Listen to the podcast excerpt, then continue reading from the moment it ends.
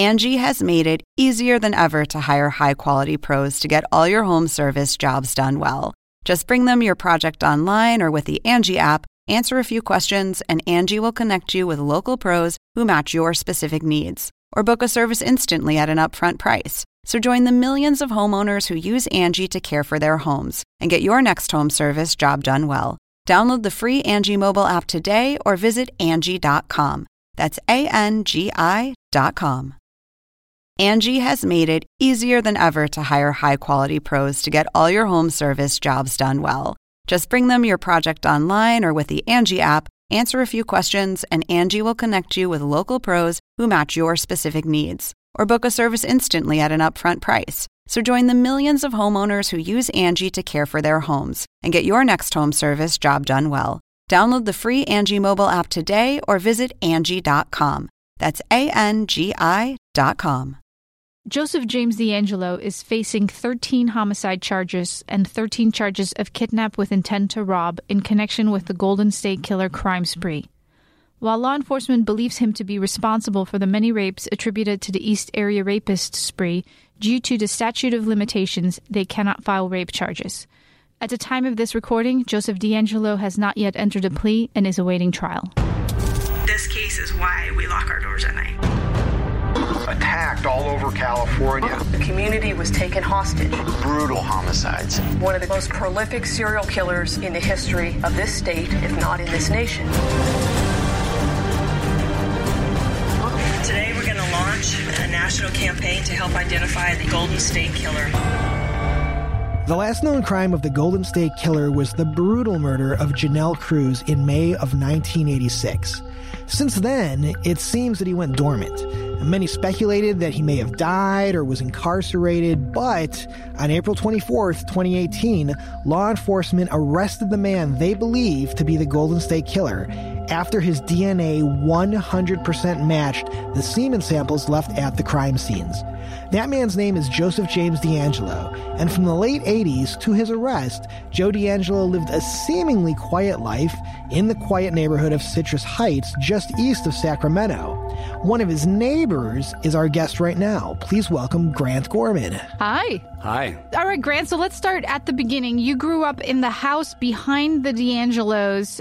And what would you say is like your earliest memories? Somewhere in the 80s? Yeah, definitely late 80s, playing with his children. And what was the neighborhood like at that time? It was a brand new development. I mean, the, all the houses were built in the early 80s, and it was original owners in most of the houses, a lot of kids, uh, new schools. It was an up and coming development.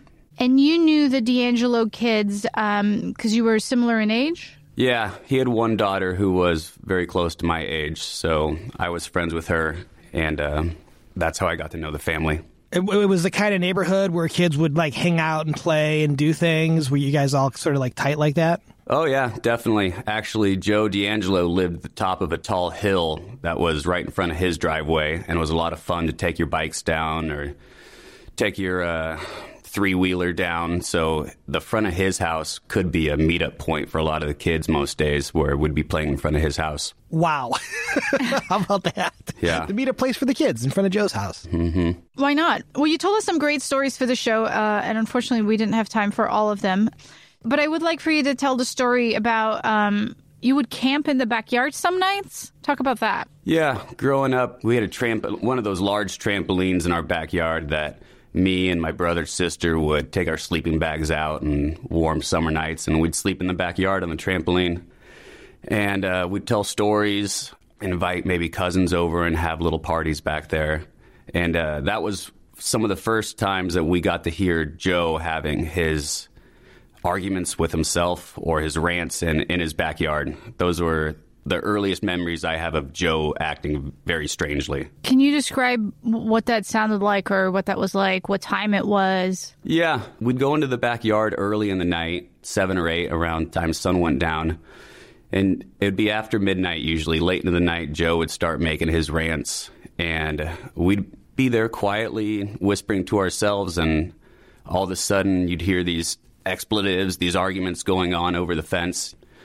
You'd hear him for two or three minutes hatching out whatever he needed to hatch out in, in his head. And uh, it scared us when we were little, but we didn't understand what was really going on. I mean, we were too young to to probably take it seriously.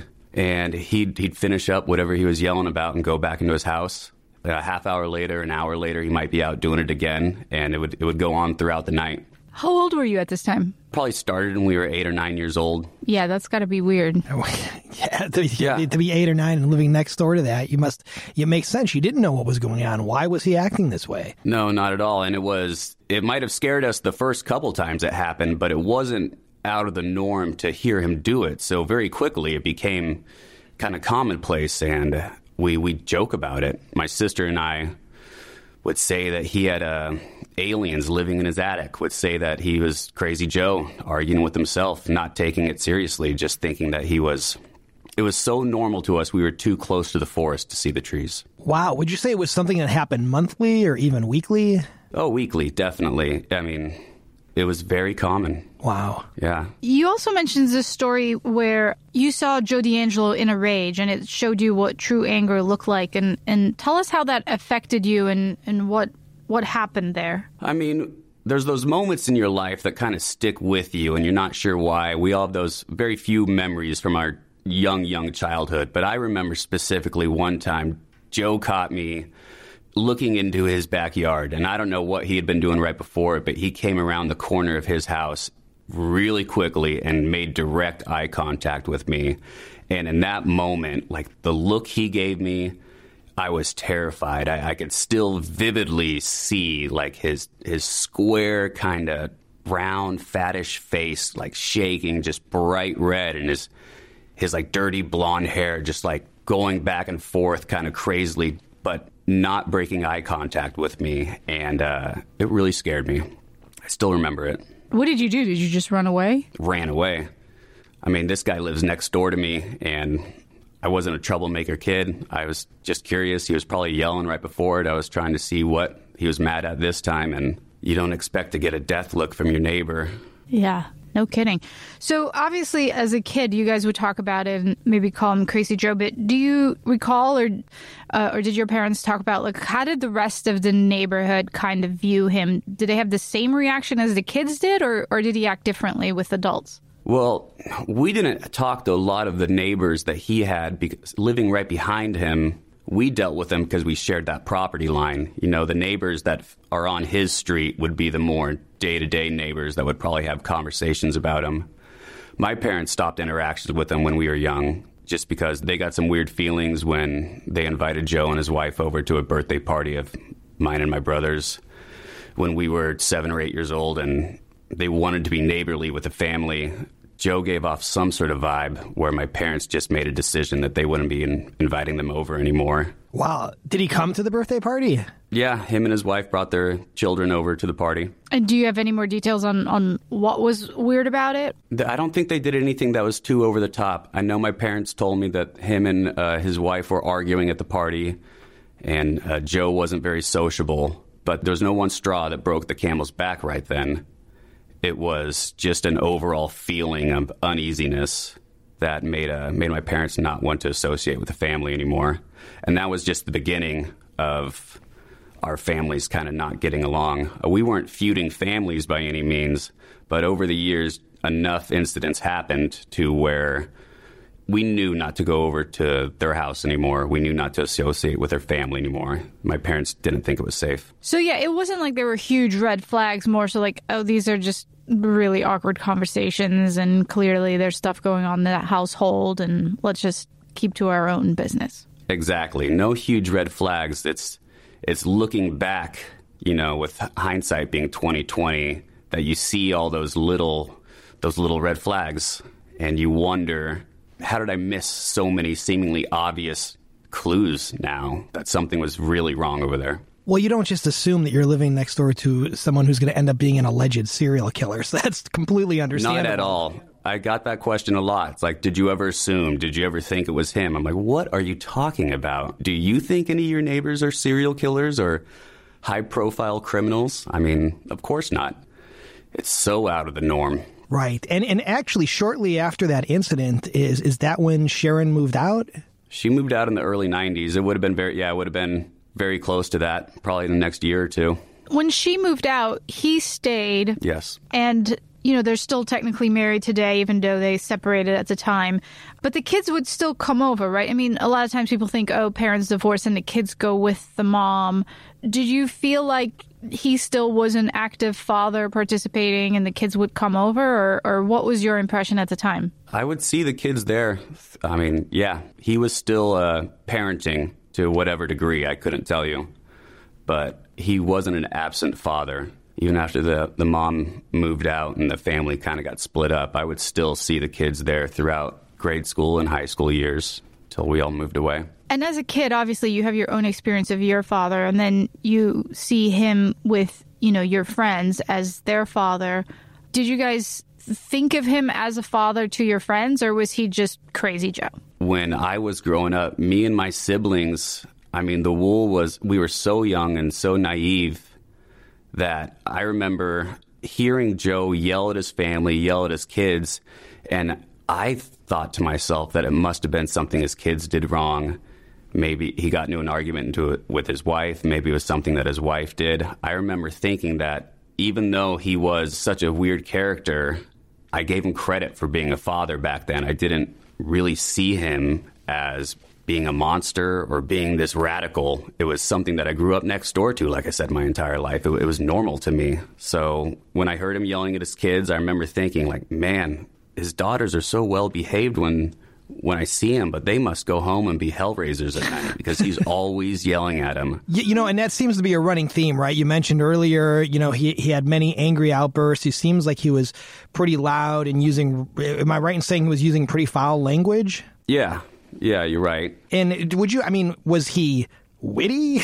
like, did he have a go-to word, or did he, you know, a, did he like pick on a certain, I don't know, person or group of people when he was ranting? If I could go back in time and really pay attention to what these rants specifically said, that that's my one my one wish in the, in this whole situation, you know, because I feel like there was a, a lot of things said that we just didn't give any credibility to, and it went in one ear and right out the other he wasn't a witty guy. It was kind of he was a diesel, you know, he's a diesel mechanic, and it was kind of the cursing that you would expect to hear in some sort of mechanic shop, blue collar sort of uh, rants. And he wasn't a genius. I mean, he was a he was a tinkerer, and he had systems set up. He he was a very regimented man, but I don't think he was some sort of criminal mastermind or anything. He was he never gave me that vibe. Did he stay up most nights? Because you said you were out, you know, camping at night, and he would come out, you know, and you said he's pretty regimented. Did he seem like a guy who, you know, was a, was a night owl or early morning guy? Yeah, he was up at night a lot. He kept those hours, so I wouldn't see him in the morning a lot, but uh, at nighttime, especially back in the the '90s and early 2000s, that seemed to where he would get a lot of his stuff done. Right. You also uh, told a scary story of how Joe DeAngelo intimidated your mom. Your mom, by the way, who had been aware of the East Area rapists in the 70s and had put extra locks on her gates at the time. Yeah. Now, years later, those locks had been ignored. And then one early morning, Joe scared her. What, what happened? Yeah, my mom was doing yard work in our backyard here in Citrus Heights. And Joe was mad about something and took upon himself to get into his car and drive the full quarter mile, half mile it is to uh, our driveway. Because even though we share that property line, to get to his front door to our front door it takes takes a little bit. But he drove himself all the way to our house, let himself into our side gate, walked around our whole property and met my mom, who was by herself at our house in the backyard, and just started screaming at her. And they're not neighborly. I mean, this was probably 10 years, 12 years after the family stopped talking, and it terrified my mom. And he was he just started laying into her about. I think he was mad that it was too early to be doing yard work and uh, he's, he's, cussing at her. Just uh, got her to cry there in the backyard. And it, my mom thought about calling the police that day because she knew what happened wasn't normal. Because she's been living in, in that property for over 30 years, and no one has ever let themselves into the backyard, into the house. And he did it with no regard. He he let himself in and was so comfortable back there, yelling and intimidating my mom that um, It really terrified her. And knowing what you know now, looking back then, I imagine it's even more terrifying. My yeah, my mom was by herself getting yelled at by the Golden State Killer. I mean, anything could have happened, and that's how close she was to be being a part of this story. It's really scary. It is, and I think part of what's also fascinating about that story is, is what you said, just with no regard for anybody's personal property or personal space. He just walked right into that backyard. And it's a story that, you know, even some of your other neighbors have told how he would kind of show up in your backyard or show up on your property where most of us might, you know, ring the doorbell and if no one opened, you know, leave. He didn't seem to have that that respect for other people's property. Yeah, you're right. It wasn't until after he got arrested that some of us neighbors started talking about you know things that we might have missed, stories from over the years, and it wasn't uncommon for him to do just that, let himself onto other neighbors' properties when he was in a fit of rage and felt that he was entitled to do so because of his anger. But that's not the only scary moment Grant's family had with neighbor and suspected Golden State Killer Joseph James DeAngelo. DeAngelo also left the family a very threatening voicemail, and Grant shares that story next.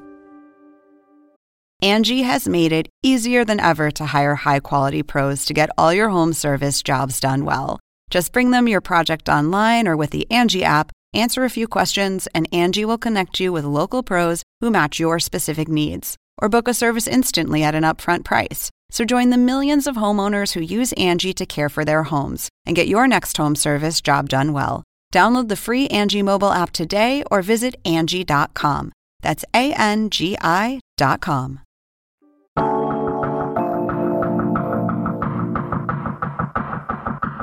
We're speaking with Grant Gorman, one of Joseph DeAngelo's longtime neighbors. Grant, you also told us on the Unmasking a Killer documentary series about a threatening voicemail that Joe DeAngelo left on your family's answering machine.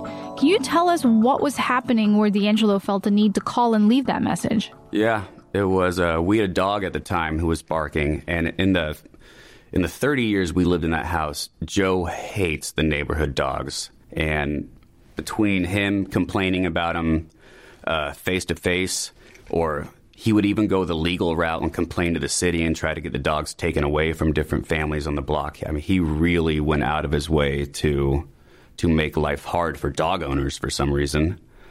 But uh, our family got back from a weekend trip, and he had left a an anonymous voicemail on our answering machine saying that if we didn't shut our dog up, he would bring a load of death to the family and no name, no number, anything after that. That's that was the entirety of the message.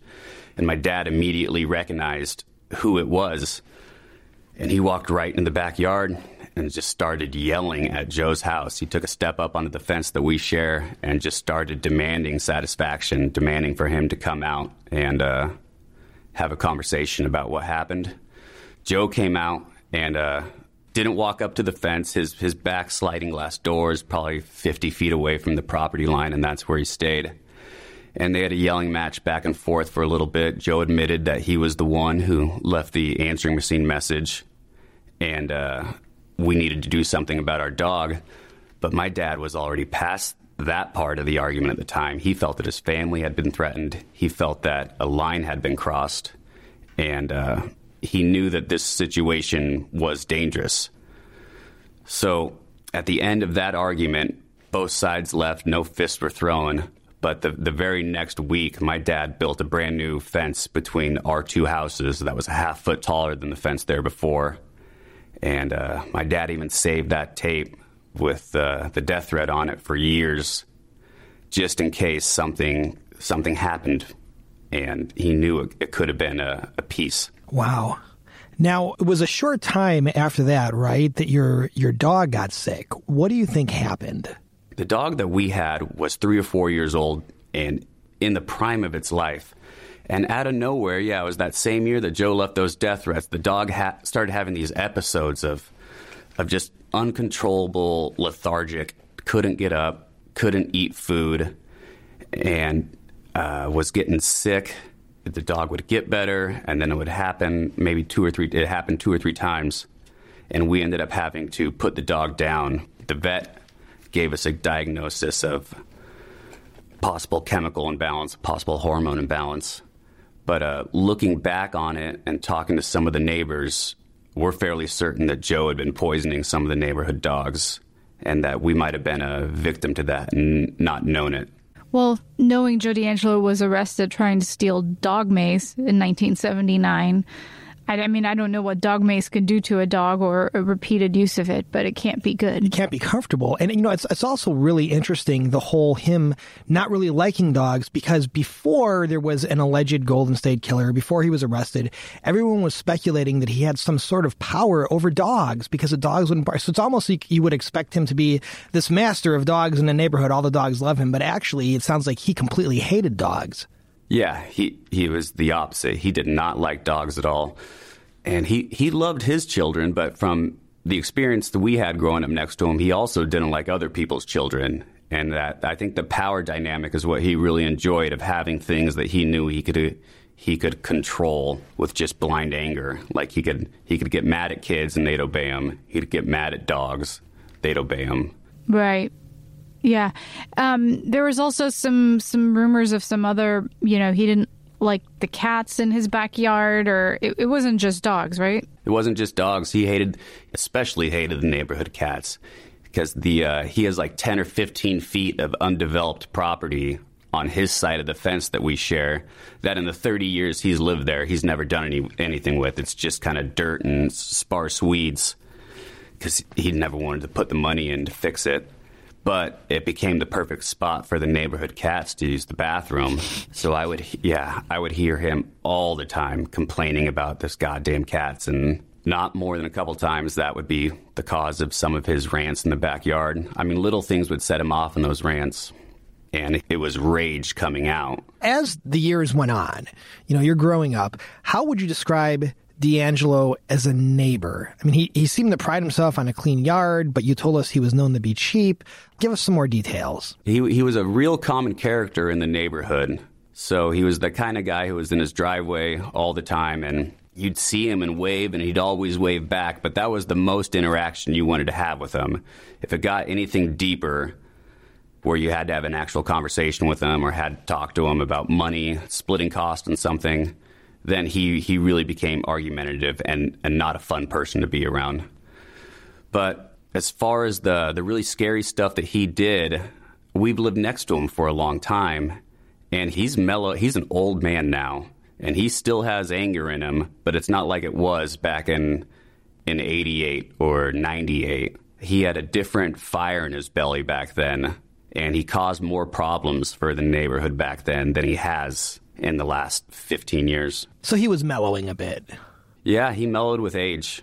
I mean, it had to have been hard to keep up that anger. Like, he really ran in the red a lot. It's interesting, though, how, you know, you would think, I mean, if the accusations are correct and this is what he did, that, you know, you, would go hiding more. But as you said, he, he's kind of hiding in plain sight if he's standing on his driveway waving to everybody. And, you know, kind of everybody knew him and saw him and knew to kind of, you know, not get too close to him. But it wasn't like he's the guy that no one ever sees. No, not at all.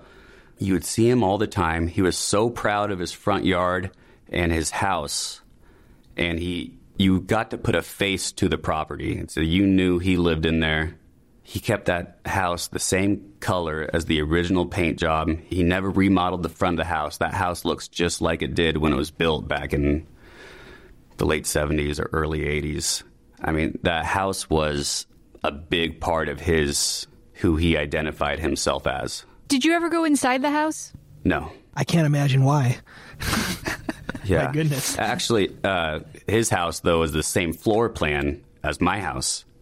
So uh, it's kind of weird walking by his house because it's the exact same house. And like I said, it's the original color that he kept it on the front even though he painted the back half of his house a different color.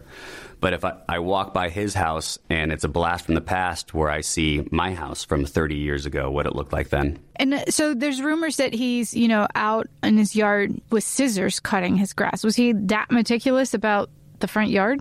Yeah, well, the deal with the scissors was he has these three large boulders in his front yard that uh, he has to edge around, and I think he was just too cheap to buy an edger. So to get close to those, he would have to get down on his hands and knees and and use scissors around him. He's a strong guy, and he's he's very capable. He, up till the day he arrested him, those rocks he he'd push over on their side and kind of get the grass underneath it and push him back. So this the scissor story isn't like he was out there like a crazy person trying to cut every blade of grass with a pair of scissors. The scissor story just shows the care that he put into his yard for some reason. He got lost in his house and doing his maintenance work. That was his hobby. There's also on the if you're facing the house on the right hand side, there's this huge kind of structure, like a, a shade structure that you know you see in the media coverage and the and the photos and stuff. What is that, and how did that get to be there? I've talked about that with a couple of the other neighbors. None of us know 100% what he was thinking when he put it up. The best we can come up with is it's a shade structure to keep that half of the house cooler. It was a harebrained idea that none of us had ever seen it before, and none of us are really sure to this day what he was thinking when he put it up. It's also a bit of an eyesore. Like I'm surprised the neighbor next door didn't have an issue with it. Well, if they did, would they say anything? Oddly enough, the neighbors next door to him didn't have any run-ins with Joe in the 30 years that they had lived. They still, it's original homeowners next door, and uh, I've talked to them a couple times. They didn't have a lot of problems with Joe, and I think the reason for that is actually the old lady who lives there. Her husband, who isn't around anymore, used to be good friends with Joe, and uh, Joe hasn't had that many good friends, from what I understand, in the 30 years he's lived on the street. It might have just been one or two people who could who he uh, associated with on a friendly basis, but he was one of them. Interesting. And you also said that he he was trying to keep the house cool potentially with the shade structure, and and that's why the back of the house was painted a different color. Don't know. Yeah. I that's the best I could come up with. Yeah, the front of the house is painted that original brown, and the back of the house is painted white, right down the middle, 50-50, one color, one color. The best I could come up with, he was doing it to save AC costs, keep the house cooler. Yeah, because the sun hits the back of his house and then the side that has a shade structure for most of the day, so that would make sense. right, and why spend the extra money on the paint for the front then? Apparently. or he really right. wanted the front to still look as nice as Original. when. Yeah. That's what I think. I think he really wanted that house to look original, and that is that is not common on the street. And none of the houses have the original colors. They've all been remodeled. They're all these houses were built 30 years ago. They're all updated now. But Joe really liked living in that early 80s looking house. What was your last sighting or interaction with him? I, I couldn't remember specifically. It was probably just one of these driving by his house and seeing him in his garage, or I might have been doing yard work and seen him in his backyard. I mean, seeing him was so common that I couldn't really remember the last time that I specifically saw him. Right. And when you would see him, would you was it the kind of thing where you would wave? I know you said a lot of people would wave to him or you just didn't you just didn't interact. I would definitely wave. I mean, if in this neighborhood, this is a nice suburban neighborhood, and it's polite to wave to your neighbors, so you would always wave. And he's usually out there just in t-shirt and jeans doing his thing. You said he's Yeah. still pretty strong, right? Yeah, he was like a cartoon character where he wore the same kind of outfits all the time jeans and like white undershirt. And he was very capable. You'd see him on the block bicycling around still. Like I said, he was doing all of his own yard work. He was. He had jet skis in his driveway. I mean, I don't think he owned the jet skis, but whatever friend let him borrow those or however he got them, he was he was out doing other things and not a decrepit old man. And on the morning of April 25th, 2018, Grant's very active, very fit neighbor, Joseph DeAngelo, was arrested and charged with being the Golden State Killer. Grant recalls what that morning was like for him, his family, and the quiet Citrus Heights neighborhood where he grew up. Angi has made it easier than ever to hire high quality pros to get all your home service jobs done well. Whether it's routine maintenance, an emergency repair, or a dream project, Angi lets you compare quotes from multiple local pros, browse homeowner reviews, and even book a service instantly. Angi's been connecting people with skilled pros for nearly 30 years. So the next time you have a home project, bring it to Angi to get your job done well. Download the free Angi mobile app today or visit Angi.com. That's A N G I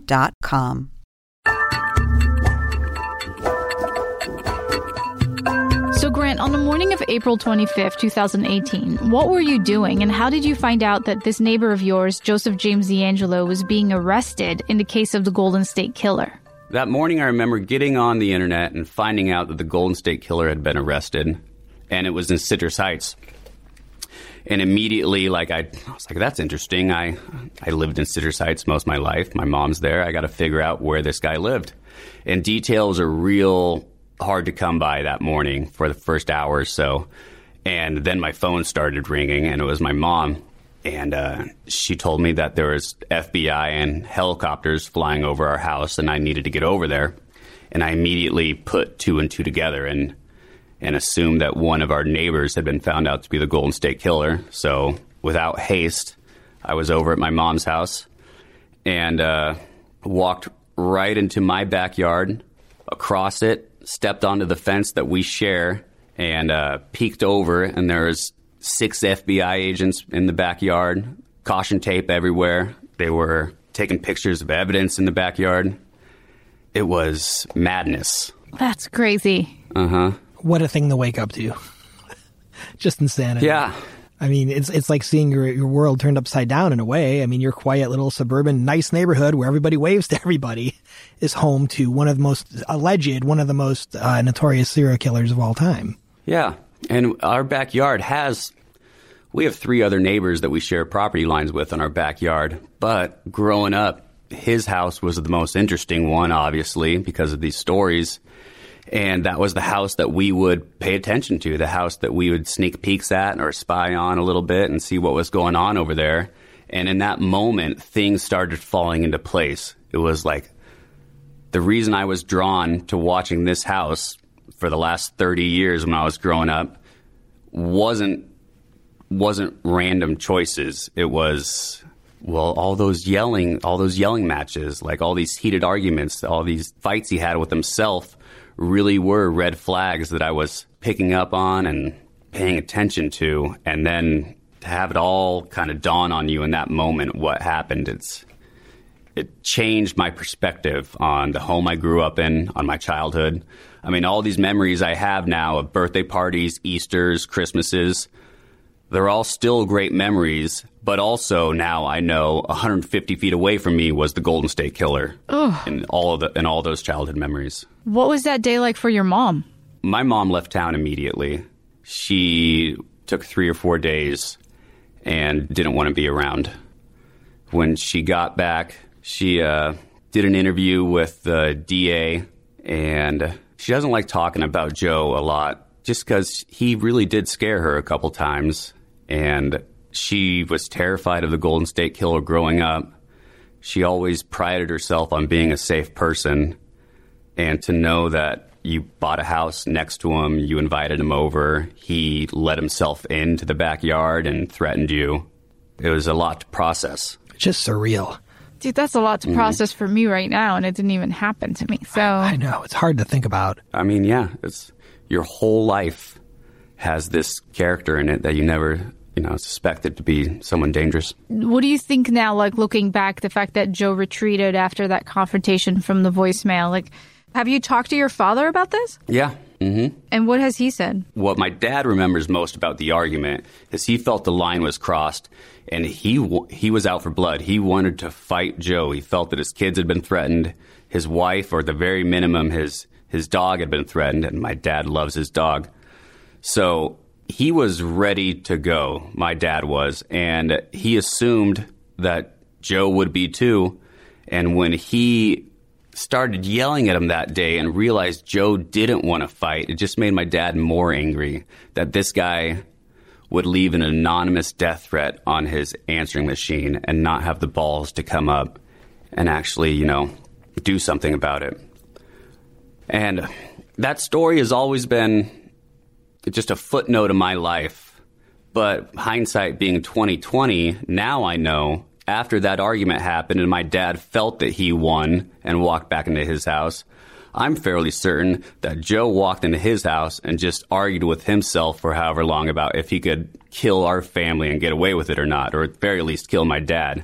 Because I'm sure he was pissed off that day when when he got told off, and he probably went right into his house and was thinking, man, can I get away with this? Uh, I hate that guy so much. He embarrassed me in front of the neighborhood because it's a quiet neighborhood and they were yelling at top of their lungs at each other. So it was a spectacle. And my dad felt that he'd probably handled the situation well and not know how, how wrong it could have it could have really gone. Yeah, it can't be easy for him now to realize that, you know, he confronted who law enforcement believes to be the Golden State Killer and actually lived to tell about it. Yeah, I mean, I'm, it's probably a, a feather in your hat now, but at the time, is it really worth doing it? I mean, yeah, 20 years later, you can kind of tell the story about how you told off a serial killer. But if somebody told you that, hey, that guy over there is a serial killer, do you want to go pick a fight with them? No, no, thank you. Obviously not. Right. And obviously, as we said earlier, you don't know what you think you know about your neighbor. So it's one of those, you know, it's always so scary to think about even having a, that conversation or that confrontation with your neighbor. Yeah, exactly. I mean, when I was little, I'd cut through Joe's property. I'd hop my fence, run through his backyard, hop his fence, then I'd be out on the street in front of his house. And it would save me a, a five minute walk, a 10 minute walk if I was going through my back streets. And at the time, I was just jumping through my grumpy neighbor's backyard, not knowing that I was jumping through the Golden State Killer's backyard and what he might have done if he found some stranger in his backyard. Yeah, it's just so unbelievable. And you know, you know, I want to ask you in light of all this, have your perceptions of the world changed in any way? My perceptions of the world, I do find myself maybe more untrusting of people that uh, I don't know very well. But I mean, on a day to day, my life hasn't changed. How I how I treat people hasn't changed. This was such a freak occurrence that you can't go through life expecting to have this happen to you ever again. Most people will never have anything like this happen to them at all. So I think I could chalk it up to a life being crazy, and luckily we all came out of it okay. Have you um, thought about his daughters at all in light of this? Yeah, I have.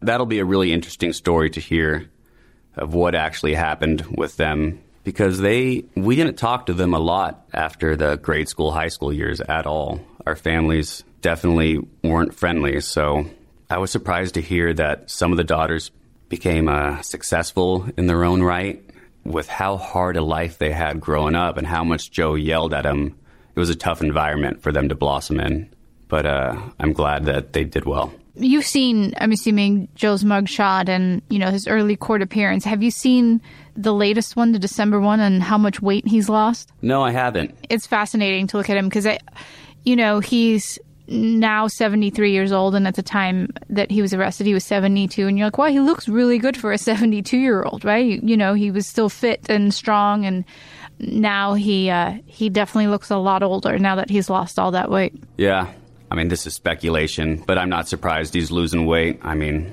I wouldn't be surprised if he's trying to slowly kill himself just through normal life processes. I was wondering that is is he the you know I mean some people say certain people would never commit suicide because they're not they're too cowardly. However you feel about it, it's a difficult topic. But what what is your take on that? You feel like he could go through with that? Yeah, I, Joe, I. Uh, I think Joe lived with those secrets for so long, and he was so embarrassed when everything came crack. He was so certain that he would never get caught, and he had everybody fooled for so long to have this all come crashing down on him. Like you said, now that he's 72 and he has nothing left. I mean, he has nothing left. The the house that he grew up in, the neighborhood is all obviously doesn't want anything to do with him. I don't know how much family is uh, trying to communicate with him now and I wouldn't be surprised if he willingly just uh, kind of faded out. Yeah, and then it's also, you know, he's not obviously getting the workouts that he used to, and he's not kind of getting the food that he was able to eat before. And, you know, I'm sure they put him on a diet. You know, you have calorie restrictions, and, you know, when you're older, you got to worry about heart disease yeah. and all this other stuff. And the doctors in the jails are like, well, you know, we control what you eat. So here's a low sodium, 2000 calorie a day diet. I don't know. You know, they, that alone will also have an impact. Or the food is just awful. yeah. Yeah. I'm sure prison's not, you know, a Michelin rated restaurant or anything, but he, uh, I, I think it'd be the shame, just so much shame from years of you thinking that you were smarter than everybody and rubbing it in people's faces and so secure that you were never going to get caught that when it finally happened, it was his entire life was just hiding those monstrosities. And now that they're all out in the open, it's like a UV light getting shown on bacteria where it just, it'll take away its life force. Would you, if you got a chance to talk to him, do you have questions for him? Do you, do you have anything to say to him? Yeah. The one thing I'd like to know is if he really did poison our dog. Our family loved that dog. Her name was Brandy. And uh, if I could ask him anything and get a truthful answer, it would be whether or not he killed our dog. Well, I don't know if he'll ever talk. Um, and like you said, I don't think I think the question that, is yeah. then even if he does, what's the truth, right? So Yeah. Awesome. Well, listen, first of all, thank you uh, so much for coming on today and speaking with us, sharing your insights into Joseph DeAngelo. I mean, it must be so surreal to find out a lifelong neighbor stands accused of being California's most prolific serial killer. So thank you for coming on and, and talking to us about your experience. Yeah, you're welcome. thanks, Grant. Yeah, no problem. Glad I could help. Coming up next week, the theory of the Visalia ransacker. Before the identification and arrest of suspected Golden State Killer Joseph DeAngelo, law enforcement was divided over whether the Visalia ransacking crime spree was connected to the Golden State Killer. Some believe it was, and some believe it wasn't. Retired Contra Costa County Chief Investigator Paul Holes originally believed it was not, but publicly changed his mind about it and joins us again to explain what convinced him. We'll also welcome back Unmasking a Killer supervising producer Todd Lindsay to discuss the Visalia ransacker crime spree and some of the evidence and MO characteristics that pointed to the Golden State Killer. And for more on the Golden State Killer case, you can watch the complete Unmasking a Killer documentary series on demand with CNN Go. And the entire companion podcast series, including these new episodes, is also available at Apple Podcasts, Spotify, or wherever you get your podcasts. I'm Joke Fincioen. And I'm Biagio Messina. Thanks for listening.